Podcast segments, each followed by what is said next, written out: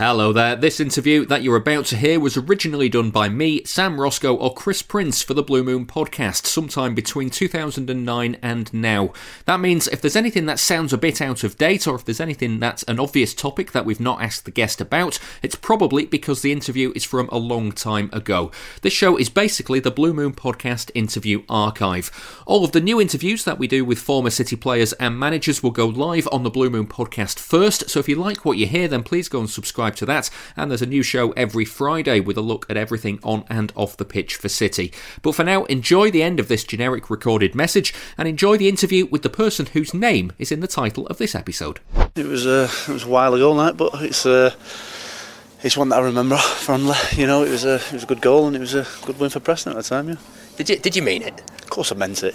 Every every striker means a goal when he scores it like that.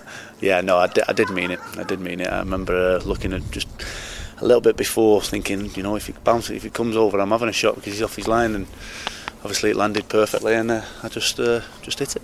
Now, do you think um, when Kevin Keegan came in for you, he'd obviously been he's been looking at you for a while. Do you think that made his mind up? That, that kind of uh, that ability?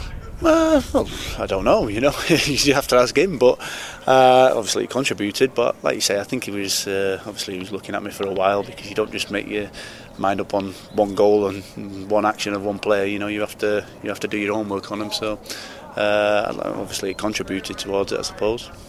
Now you came in in, uh, in 2002. Um, City were obviously flying high in the league then. Did it help going coming into a successful team? Well, that always helps, yeah, because you know you're going to get chances to score goals, and uh, obviously I did do that when I when I come in when I first come in. Uh, and obviously, that's so many great players at the time. It was so it always helps when you got good players around you as well. Yeah. What are your memories of that team? I just know it was a very good team. You know, uh, we had some fantastic players. You know, easily could have been playing well would have been playing in the champion in the Premiership, sorry, and. And, and doing well in the, in the Premiership as well. So uh, it was it was all geared up really to get, to get promotion and and then stay in the league. Yeah. Does it help, uh, certainly as a striker, does it help to settle when uh, a team's scoring a lot of goals and they're, they're, you know the, the, next season, does it make it easier in the Premier League? Well, it does because you know you're going to create chances and, uh, and ultimately that's what we did. You know we created a lot of chances and we scored a lot of goals the season we went up. But uh, like I say, we went up into the Premier League. You a few new additions, and, and you, you basically you know try your best and, and try and stay in the division, I suppose, but try and push on and, and achieve things. Now, one of your City goals will uh, will stand out, I'm sure, for uh, for uh, all the uh, all the main reasons. Uh, a last minute winner at Tottenham. Yeah. Uh, talk me through it.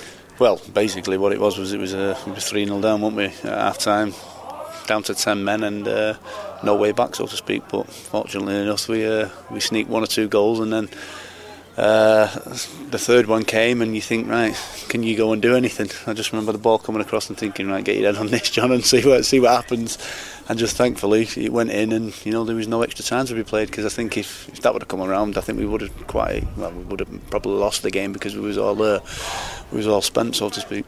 Now at half time, surely you were thinking this is this is damage limitation. Well, you do. I mean, you're 3 0 down, like you say, you just had a man sent off. You're thinking to yourself, right, okay, just go out and try and have a little bit of pride, try and stop them scoring, you know, six or seven, and just try and keep it fairly respectable. And, you know, like I say, you get your first one, you think, right, okay, then hold on now, 3 1's not a bad result. And you get the second, you think, right, okay, you know, this is it. And you, certainly when you get your third, you think, right, come on, then your momentum's with you, you think, right, go on, push on, let's see what we can do and we did. You know, we, I think we played quite well in the second half. We was attacking constantly. You know, the keeper made our keeper made some good saves, which inspires you a little bit more as well to go and push on. And and uh, well, you know, the rest is history, really.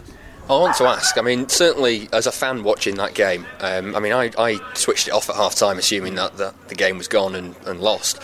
So, I mean, as a player, is it hard to kind of pick yourself up for that second half?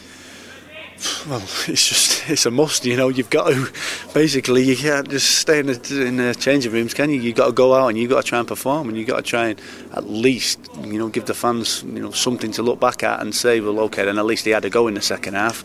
I mean, that's kind of your mentality. You don't go out thinking you're to score four goals and win a game because it doesn't happen that often, but.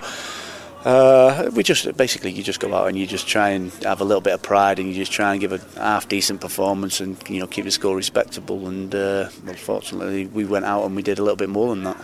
Now, another big win that you're involved in uh, for City was uh, the first Manchester derby at, uh, at, the, at the, well, yeah. now the Etihad. Uh, what do you remember of that game? I just remember all of it. I remember the build up to it. I remember obviously being the first game. Everyone was uh, excited, and it was a big, uh, a big deal at the time. And obviously, we managed to give me the nut that I was playing. I sorted the tickets out for the family, so to speak, and and then once again, luckily enough, got the, the second goal. I suppose uh, I'd like to think the important goal that won the game, but we won four one, didn't we? So it was uh, no, it was a fantastic performance. It was uh, it was a real good performance. That. Well, going into that game, certainly as underdogs, because I mean that, that season had been quite hit and miss for City. Do you think do you think that helped the team when you, you know going in with, with fewer expectations? Well, I just think you, you, like again, you know, you go in with belief. You know, it's your first game. You, you know, it's a derby. Derbies are always going to be exciting, kind of like a cup game, really. You know, because it's uh, you want to go and you want to do well, and you you know you want to get one over on your rivals, and, that, and that's what we did. And you know, fortunately, we was a better side on the day. You know, all over the pitch, and you know, we the the scoreline reflects that, I suppose. And of course, you started at Manchester United as well, so a bit bit did, yeah. uh, bit bittersweet for you, or well, I did. You know, it's always nice. You, you know, you you don't tend to uh, play well. You know, when you play your own teams, you want to go and you want to you know put in a good performance because you want to show them what you know they you know they're missing, so to speak, or not missing, but what you know what you could have done for them. So, and uh, when you when you get your goal and you know you enjoy it in your own little way.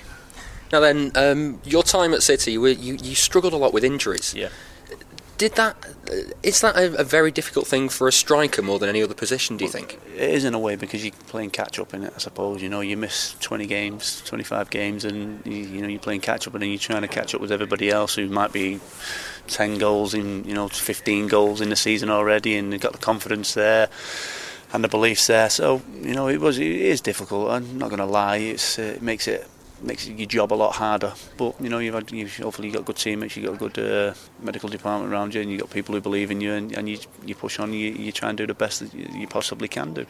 How were you feeling throughout that time? Was it was it frustrating or disappointing? Yeah, or well, it's frustrating because I mean, a lot at the time, it, I had a knee injury, which you know nothing was getting resolved with it. You know, we couldn't really find out what was the problem with it, and it was going back and forth. And obviously, I knew there was something wrong with it, and then I was having scans and X-rays which wasn't picking anything up, and then one had said well, that might be something, and eventually, you know, it was only one one one Sunday morning. I think I went in to see the physio, and he seen a big lump in my knee and said, "Right, you've got to go in